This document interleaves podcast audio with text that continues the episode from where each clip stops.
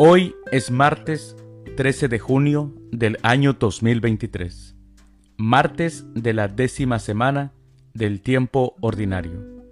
El día de hoy, en nuestra Santa Iglesia Católica, celebramos a los santos Antonio de Padua, Eulogio, Aquileo, Afandila y a Hipólito. Las lecturas para la liturgia de la palabra de la Santa Misa del día de hoy son, primera lectura, Jesucristo no fue primero sí y luego no, todo Él es un sí.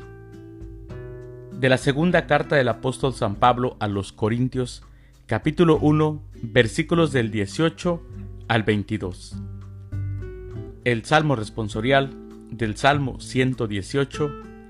Míranos, Señor, benignamente. Aclamación antes del Evangelio.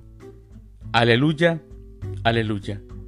Que brille la luz de ustedes ante los hombres, dice el Señor, para que viendo las buenas obras que ustedes hacen, den gloria a su Padre, que está en los cielos. Aleluya. El Evangelio es de San Mateo del Santo Evangelio según San Mateo, capítulo 5, versículos del 13 al 16. En aquel tiempo Jesús dijo a sus discípulos, Ustedes son la sal de la tierra. Si la sal se vuelve insípida, ¿con qué se le devolverá el sabor? Ya no sirve para nada y se tira a la calle para que la pise la gente. Ustedes son la luz del mundo. No se puede ocultar una ciudad construida en lo alto de un monte. Y cuando se enciende una vela, no se esconde debajo de una olla, sino que se pone sobre un candelero para que alumbre a todos los de la casa. Que de igual manera brille la luz de ustedes ante los hombres, para que viendo las buenas obras que ustedes hacen, den gloria a su Padre que está en los cielos. Palabra del Señor. Gloria a ti, Señor Jesús.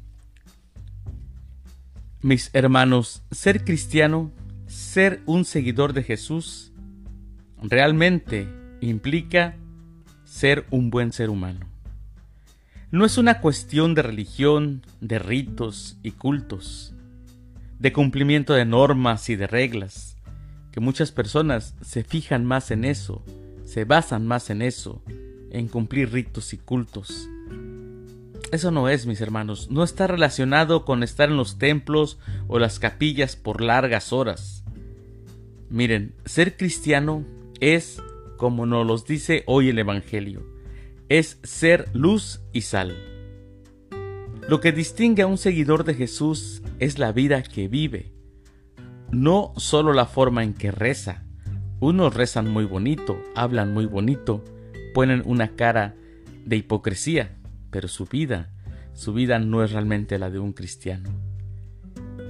Quien es tinieblas, oscuridad, quien no da sabor a su existencia y roba el sabor de otras quien no realiza buenas acciones, sino por el contrario, pasa la vida haciendo el mal, ese, mis hermanos, ese no es un seguidor de Jesús. La vida cristiana implica un modo de vivir, exige un modo de vivir, no solo un modo de creer. Resulta fácil, muy fácil distinguir quién es seguidor de Jesús y quién solo un devoto que cumple con las prescripciones religiosas.